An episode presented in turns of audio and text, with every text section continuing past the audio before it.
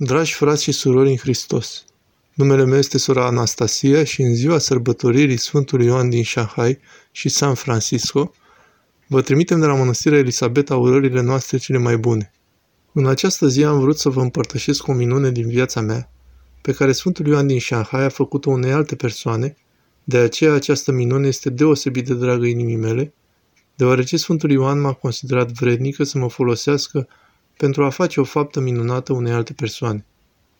Această minune s-a întâmplat acum vreo 2 ani în luna mai, luni dimineața la Detroit, statul Michigan, și o altă soră și cu mine trebuia să avem o întâlnire într-o catedrală catolică din centrul orașului Detroit.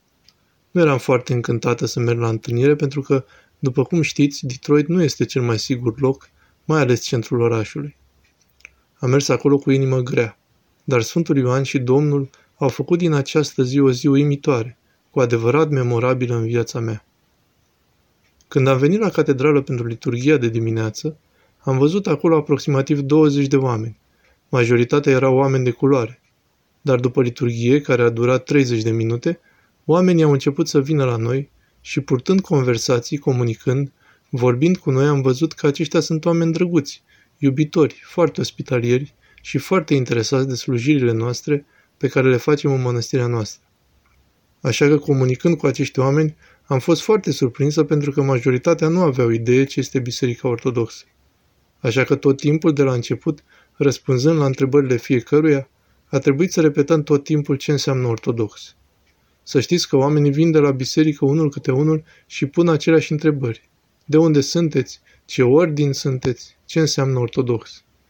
Așa că am tot spus astea și ușierul care ne aștepta pentru că acesta este centrul orașului, așa că urmau să închidă ușile doar după ce ultima persoană iese din biserică, pentru că este foarte periculos să o lași deschis. Așa că am încercat să ne împachetăm lucrurile foarte repede, astfel încât ușierul să nu mai fie nevoit să ne aștepte mult și apoi o altă persoană iese din biserică. Era un bărbat de culoare și cred că avea vreo boală fizică, pentru că mergea greu și capul lui era întors la stânga din câte mi-amintesc și mișcându-se foarte încet și de departe a început să-mi vorbească. De unde ești? Răspund. Suntem din Minsk, din țara numită Belarus. Și ce ordin ești tu? Suntem ortodoxi ruși, aparținând patriarhiei ruse, i-am răspuns și am deschis din nou gura fiind pregătită să explic ce înseamnă ortodox. Dar spre surprinderea mea, această persoană al cărui nume este Denis mi-a spus.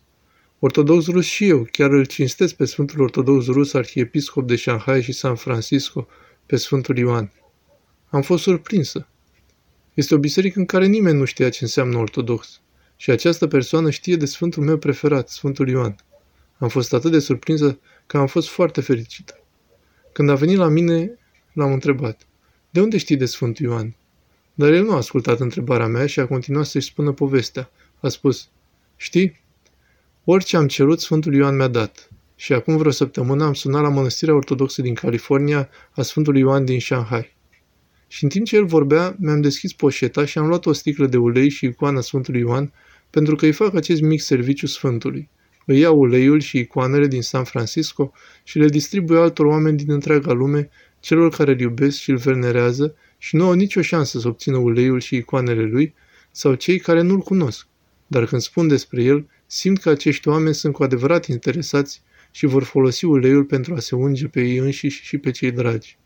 Așa că în timp ce vorbeam, am luat uleiul și și l-am dat și ar fi trebuit să-l vedeți pe Denis, că i s-au mărit ochii și a fost atât de fericit că a fost foarte lent, dar dintr-o dată a devenit emoționat și a spus, Doamne, i-am spus lui de ulei de la icoană.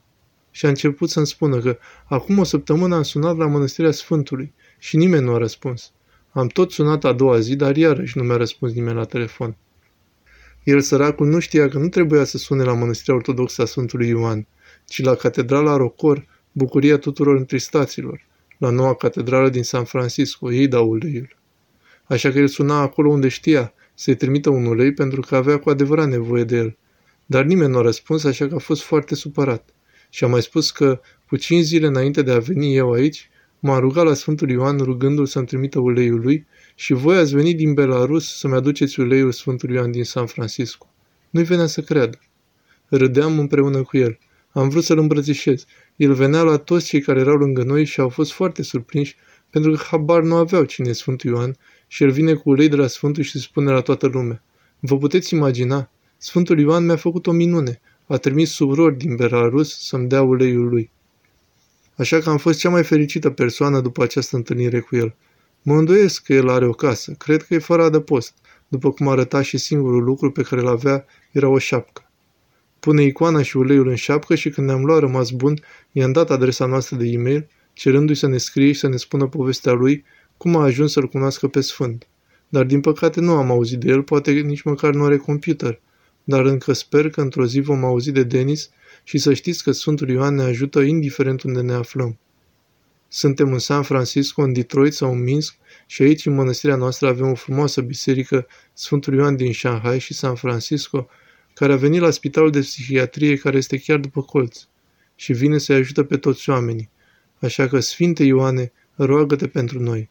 Traducerea www.chiliatonita.ro